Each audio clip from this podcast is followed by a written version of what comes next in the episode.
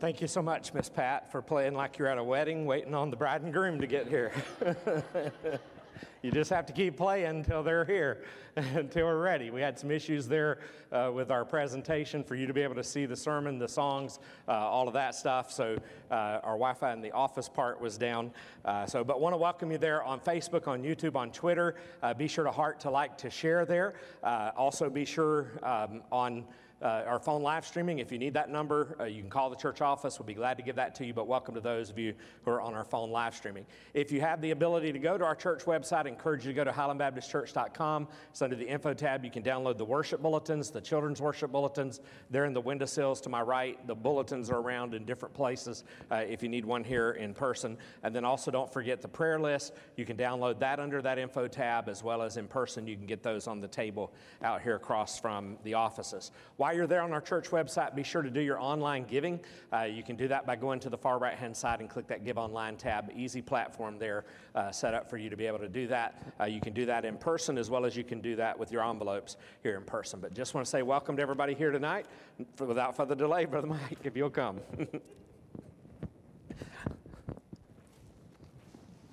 Electrons, don't you love them? We're going to sing hymn number six tonight Immortal, Invisible, God Only Wise.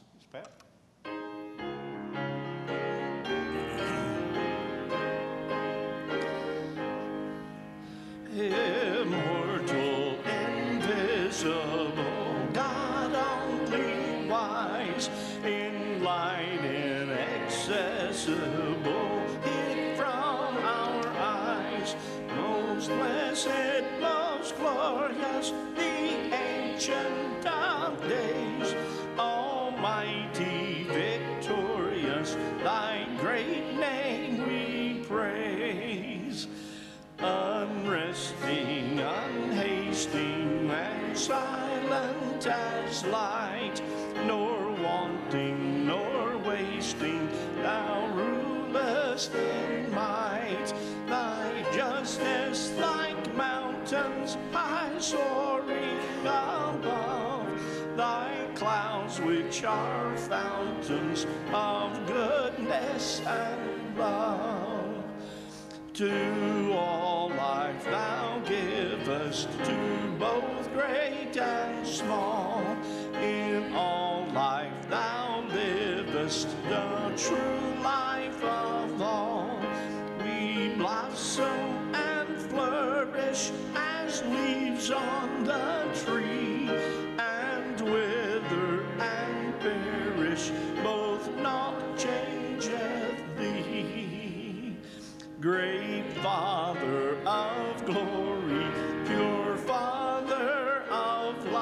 light, thine angels adore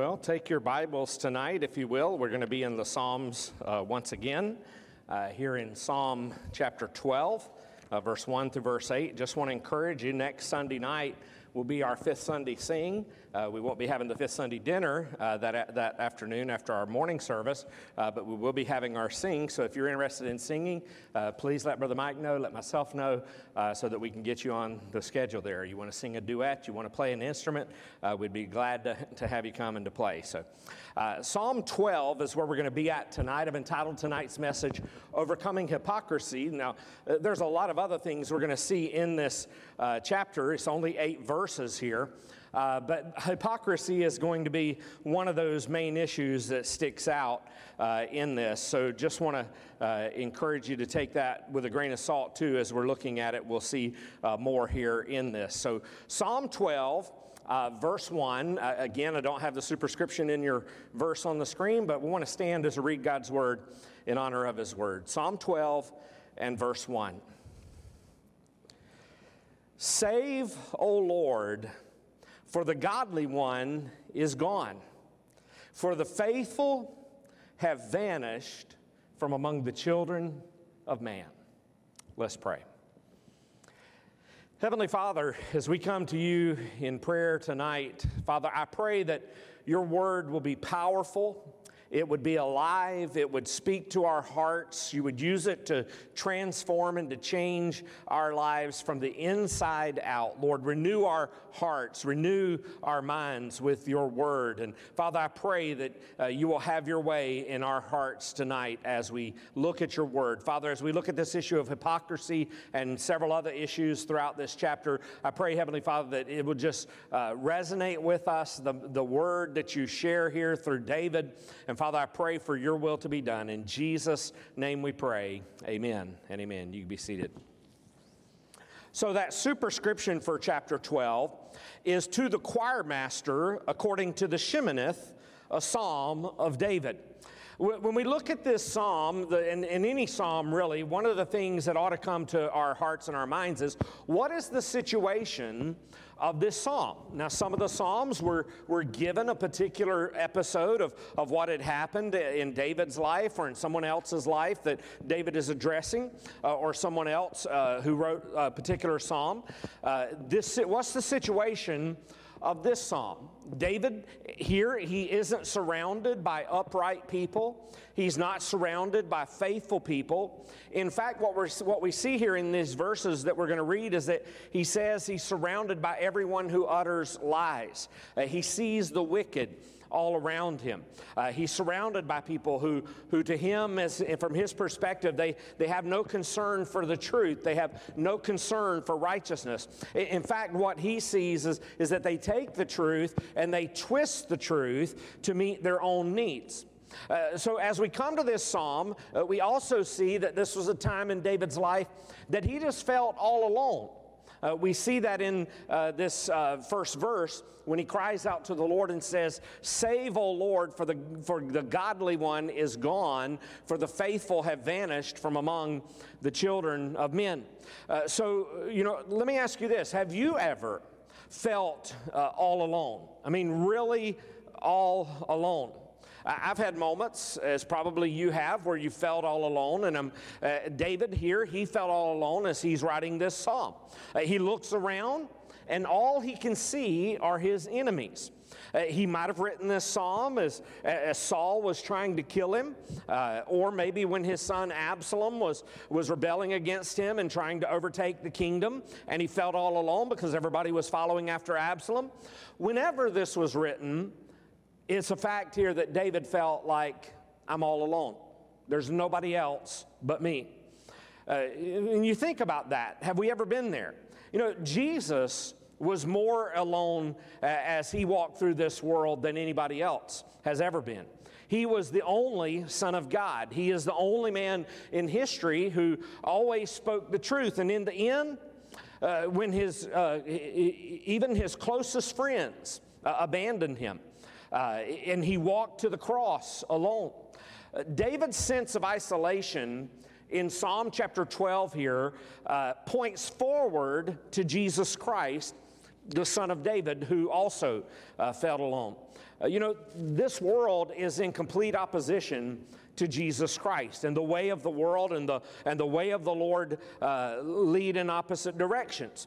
Uh, the way of the world goes one direction, the way of the Lord goes a different direction. And so, as a follower of Jesus Christ, uh, what is it that we should do when we're surrounded by lies and wickedness and, and unrighteousness and even hypocrisy? How can we overcome hypocrisy? Well, here David shows us how to respond when it feels like all the good people are gone. And I would dare say more and more, it seems like all the good people are gone as we continue to age uh, in our society here where we are. So, the first thing I want you to see about his words comes in verse 1. I want you to see the despairing words here of David. He says, Save, O Lord, for the godly one is gone, for the faithful have vanished from among the children of man. Understand this when you start looking within yourself, you start focusing on yourself, you're always going to face that moment where you're going to begin to get discouraged. Now, for a little while, it might seem okay, but the more you keep looking within yourself, the more and more you're going to become discouraged. In Psalm 11, Remember Psalm 11 that we looked at last time? The foundations uh, of society were shaking, they were crumbling. When, when life is falling apart, what do I do? That's what uh, David was addressing in chapter 11. The foundations of society were shaking. That's what it said in verse 3. If the foundations are destroyed, what can the righteous do? But here, notice what David is doing in verse 1. He's crying out for help. He's crying out for salvation. He's crying out for deliverance because the godly remnant of faithful believers seem to him to keep getting smaller and smaller and smaller. Now, this wasn't just some uh, guy who was, who was complaining, uh, longing for the good old days. You've heard those kind of expressions uh, before. We just wish this was the good old days. Well, you go back to the good old days, and the good old days weren't so good, were they, when you really start thinking about them? It was, it was here for David, it was a cry of a truly faithful servant of God who wanted to see his nation Israel fulfill the divine purpose that God had for her on this earth, which was eventually to bring about the Messiah and to bring uh, God's word. And as we begin this psalm, we find here that he feels isolated. He's certainly crying out to the Lord, wondering, Where have all the godly people gone. But the beginning almost feels like somewhat of a conversation within himself. It's as if he's saying, I don't belong here. When I look around, I don't see anybody who shares the values that I have. I don't see anybody who shares my beliefs. I don't see anyone who wants to follow God. I don't see anyone who wants to do the right thing. And I wonder as we think about that and where David's at with that, do we find ourselves sometimes? In that place where we, where, where, we wonder, where are all the people? I don't feel like I belong here. I, I don't sense anyone who shares my values or my beliefs. I don't see anybody who really wants to follow the Lord, who wants to do the right thing. You know, David wasn't alone in his concern. Uh, we see others throughout the scripture who had this same expression. Uh, one in particular uh, was Elijah. You remember, Elijah thought he was the only faithful prophet that was left. Uh, and the prophets Isaiah and Micah expressed uh, their concern uh, at the absence of righteous leaders. I mean, remember the story uh, of Elijah. Uh, just after his victory there on Mount Carmel, uh, when, when God call, he called out to God and God brought fire down upon that altar that had been watered down and the, the, the moat, the ditch around it that had been filled with water and it, and it absorbed the, the water there and burnt the sacrifice up. and then he pursued after those prophets of Baal, and he defeated the 450 prophets of this false god Baal. And he comes down from the mountain, uh, literally and figuratively, and he's being chased by Jezebel and Ahab and their army, and he feels all alone. And here's what he says in 1 Kings chapter 19 and verse 10. He said, I have been very zealous for the Lord, the God of hosts, for the people of Israel have forsaken your covenant, thrown, thrown down your altars, and they have killed your prophets with the sword. And I, even I only, am left, and they seek my life to take it away. Now, Elijah felt all alone. He looked around and he thought, Where have all the good people gone? I'm all by myself. Now, was Elijah all by himself? No. In fact, uh, Elijah was mistaken, of course. And we see with David, he probably was too.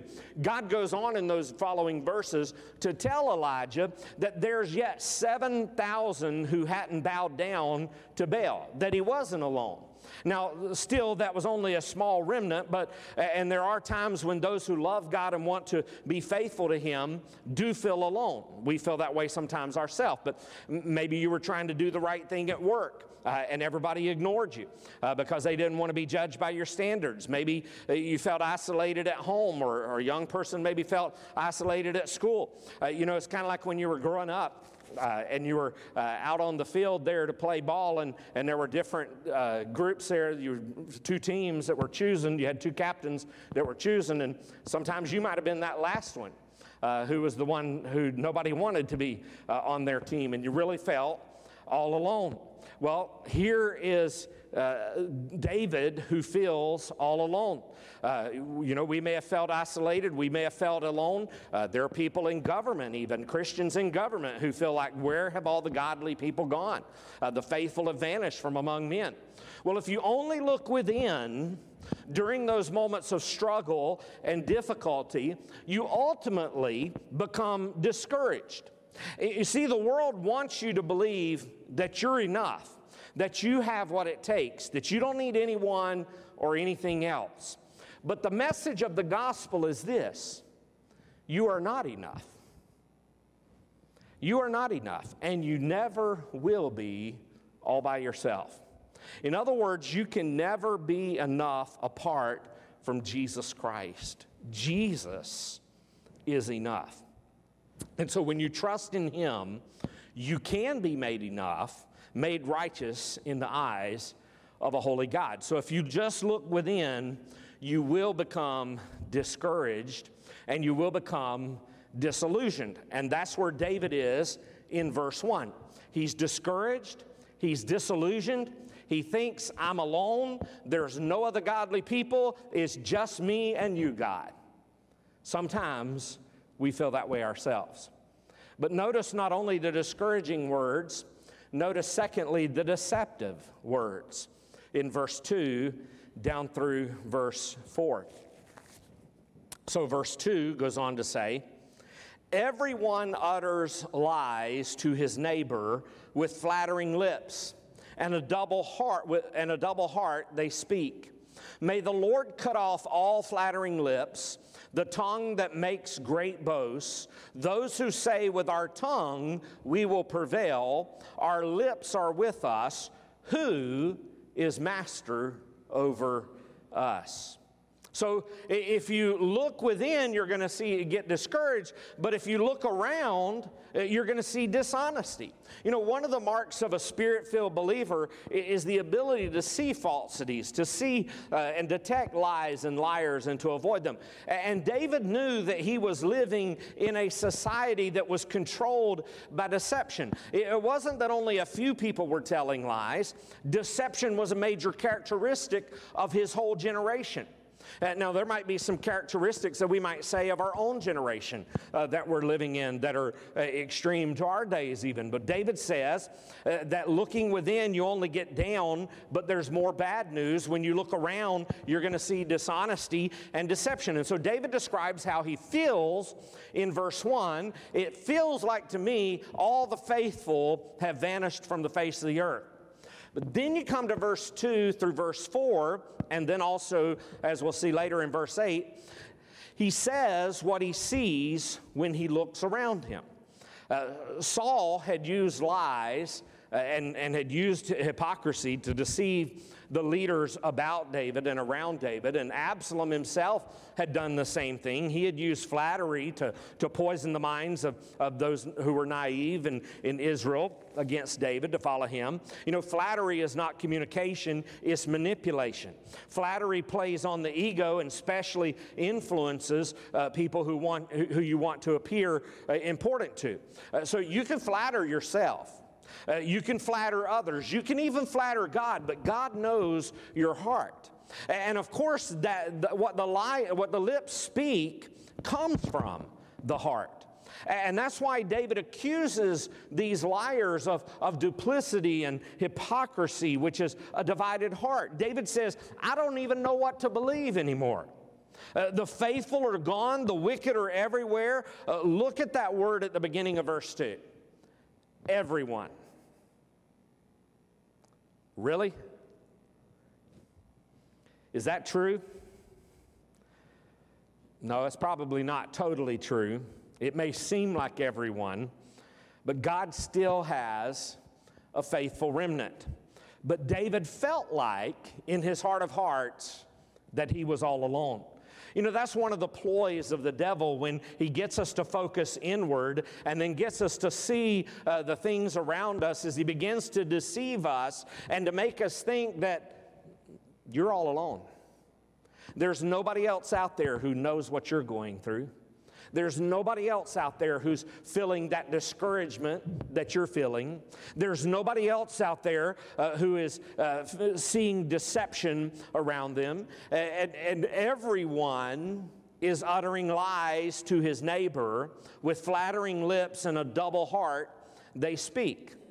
And so uh, God still had this faithful remnant, but David feels like he's all alone. Everyone utters lies. With a double heart, they speak. That's an interesting phrase in the Hebrew.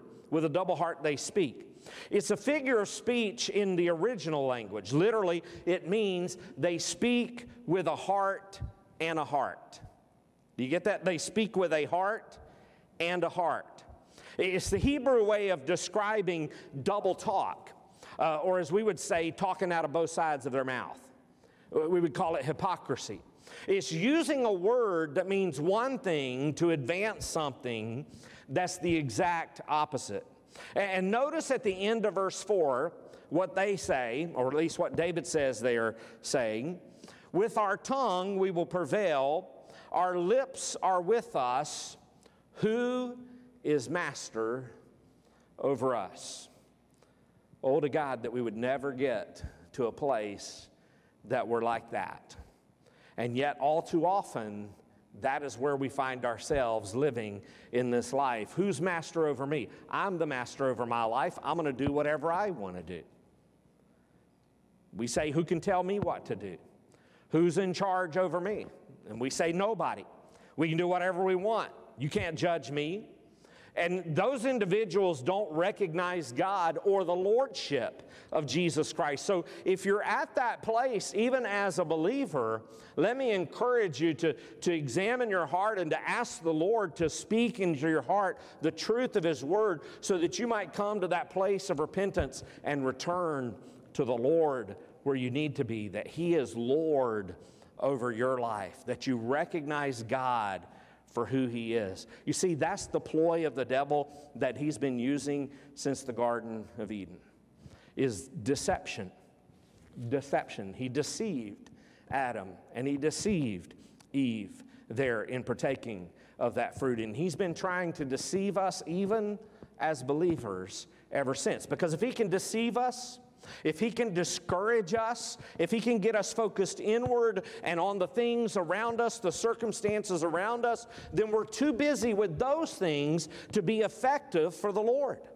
And so we need to deal with those things and get our focus back where it needs to be on the delivering words, on the words of the Lord.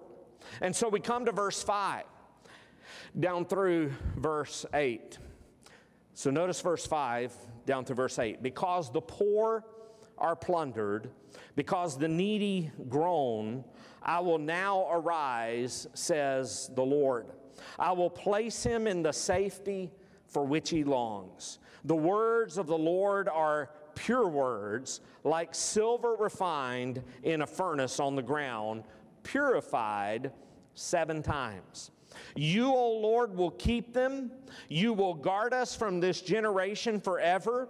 On every side, the wicked prowl as vileness is exalted among the children of man.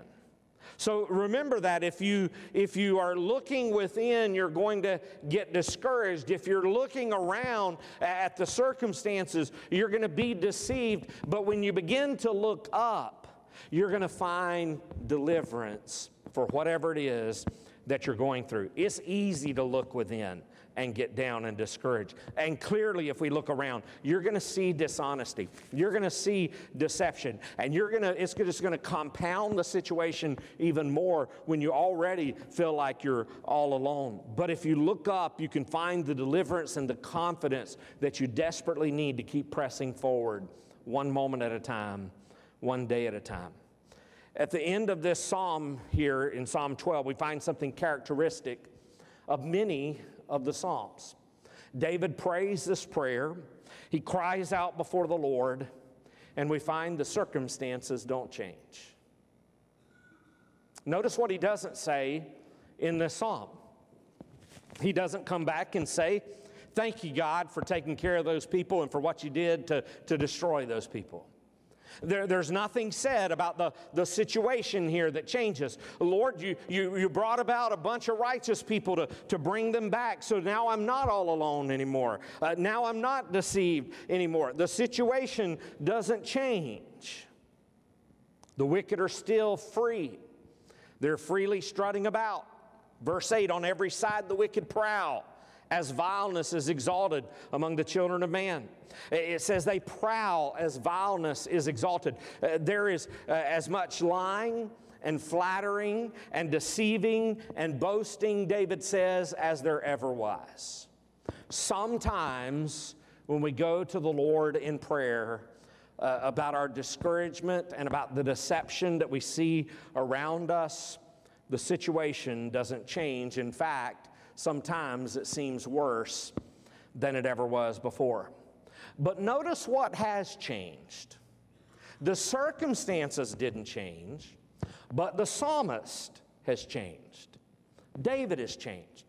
You see, that's the important part for us to understand and to learn tonight is that God may not change your situations. He may not change your circumstances. You may still go to work tomorrow and find the most discouraging situation that you've ever been in. You may find deception, lying, and, and, and, and flattery and deceiving all around you.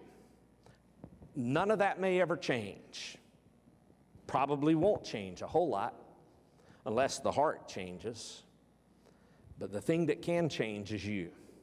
And that's what we see for the psalmist. He began with a despairing cry for help Help, Lord, for the godly are no more. The faithful have vanished from among men. And God answered.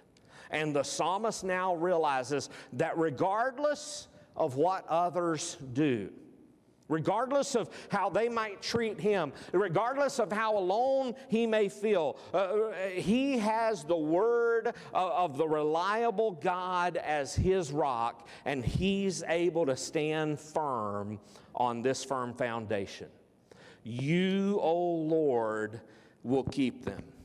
You, O Lord, will guard us from this generation forever.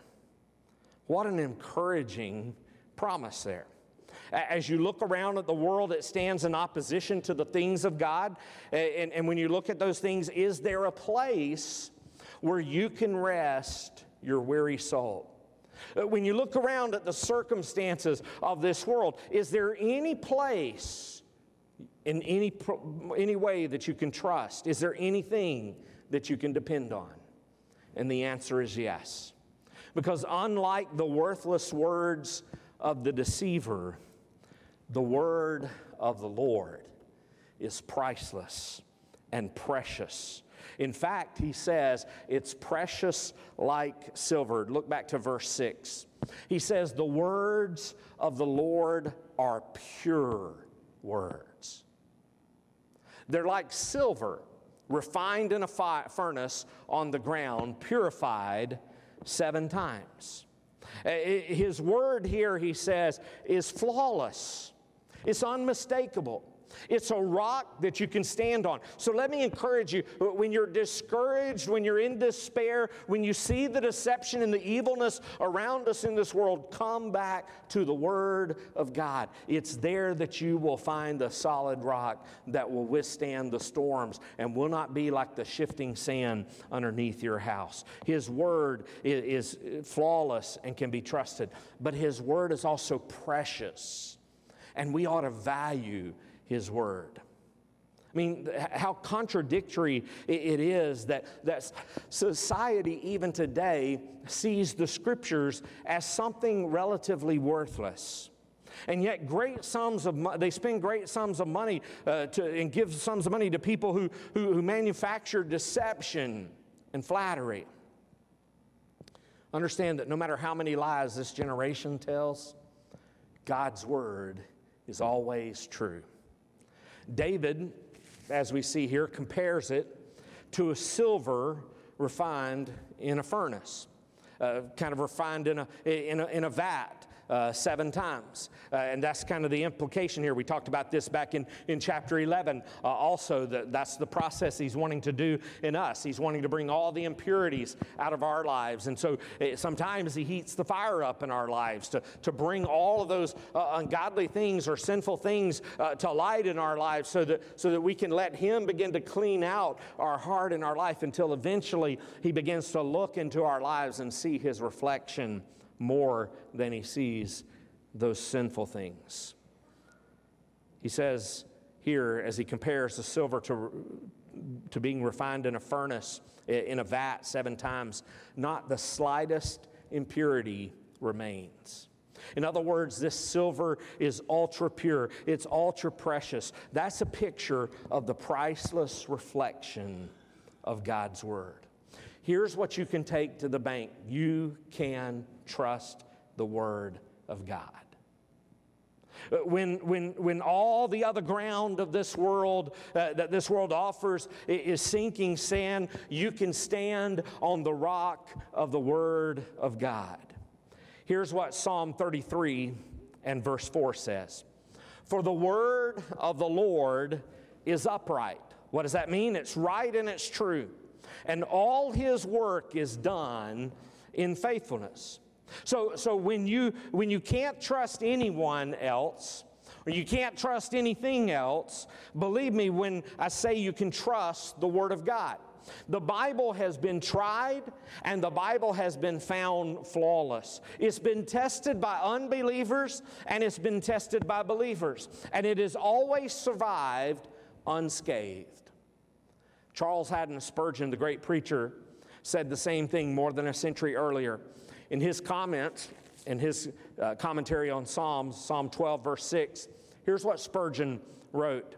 He says, The Bible has passed through the furnace of persecution, literary criticism, philosophical doubt, and scientific discovery, and has lost nothing but those human interpretations which clung to it as alloy to precious ore. The experience of the saints has tried it in every conceivable manner, but not a single doctrine, not a single promise has been consumed in its excessive heat. That is absolutely true. Critics throughout the ages have beat upon the rock of God's word. They've tried to d- discourage and discredit God's word. But God's word stands firm. In fact, the Bible tells us that, doesn't it? Everything else in this world will fade away, but the word of the Lord will stand and remain forever.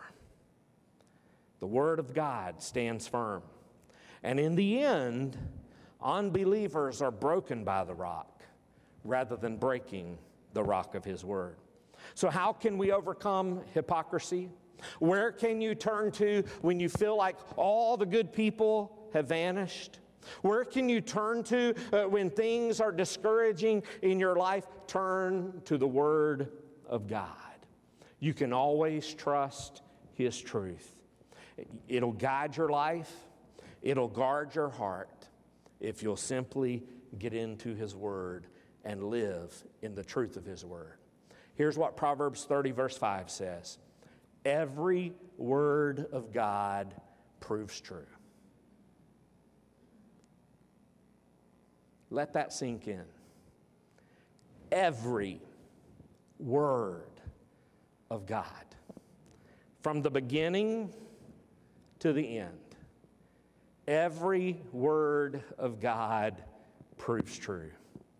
He is a shield to those who take refuge in Him. Take refuge in Him and in His Word that remains true forevermore. Let's pray. Heavenly Father, thank you. What a short psalm, but what a powerful psalm. Lord, I know there are those of us who are here tonight and those who may be watching online that we get discouraged from time to time. There are things that we see around us, we see the wickedness around us, we see immorality, we see people who are standing against you and your truth. Uh, we, we hear uh, all the, the lies of the devil. We start looking within ourselves and, and we start getting discouraged because we're not enough. Only you are. And, and yet, when we look at ourselves and we look at our situation, we get overwhelmed by the hypocrisy that we see. We profess with our lips one thing, but all too often we're living in our lives something else. We profess to know Christ, we profess that we love you, we profess that we believe your truth, but we're not living in it. Not living in its power, not living in its presence, not letting it have its complete work in our lives. So, Father, I pray tonight that we have learned just simply from David here, uh, who felt like he's all alone. There's nobody else. Lord, when we feel like that in our lives and we feel discouraged, and, and Lord, I pray even if we go to work this week or, or, or, something happens in our family this week, that we just, we just get overwhelmed with it, we get discouraged with the situations, Lord, help us to come back to your word, which always proves true. Lord, I pray that you will use your word maybe to change our circumstances and our situations. We know that sometimes you do. But Lord, we know also that most times you don't. So change us, Lord. Use your word to change us from the inside out. Lord, help us to have a deeper relationship with you as we talk with you, as we listen to you, where you've already spoken to us through your word. Lord, so often we're looking for a new word, we're looking for a fresh word, a, a word of encouragement for a situation. And right here, already, as we've just read in Psalm 12 and, and so many other Psalms, you've given us a word of encouragement that if we will trust in your word, if we will trust in you, Lord, you will see us through to the other side, even if our circumstances don't change. So change us, Lord. Mold us, shape us with your word, and help us, Lord, to become more like Christ, who is the living word. In Jesus' name we pray. Amen. As we stand to sing our hymn of invitation, maybe the Lord spoke to you tonight. Maybe you just need to come to pray. Uh, maybe other decisions. Maybe you're uh, watching online also, and maybe you just need to receive Christ as your Lord and Savior. Uh, we want to encourage you to do that. Just call out to Him to save you, and He will. Uh, but as we stand, as we sing our hymn of invitation, softly and tenderly, number 312, will you come as the Lord lays on your heart? Brother Mike.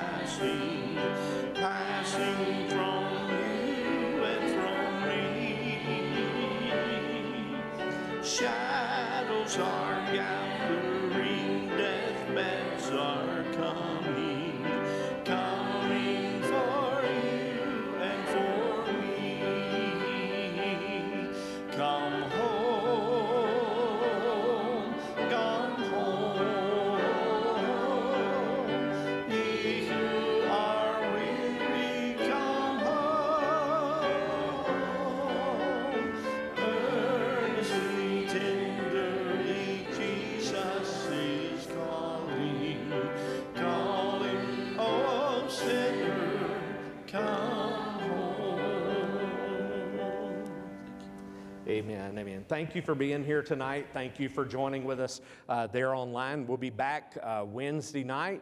Uh, Want to encourage you to come uh, and join us. We'll be still in the minor prophets there. You're going to receive a wonderful blessing as we begin. Uh, with, continue with Nahum. Uh, so just want to encourage you to join us then, 6 o'clock. We do have some things upcoming too, getting ready for Awana. So keep Awana in your prayers and uh, be sure to sign up for those volunteer lists uh, to help us with Awana as we get ready to start that. We'll have our kickoff the Wednesday night before Labor Day, and then the Wednesday after Labor Day will be our first full night of Awana. So be in prayer for that, be in prayer for the kids, be in prayer for all of our volunteers and workers. But thank you for joining with us tonight. You have a blessed week. We'll see you this coming Wednesday.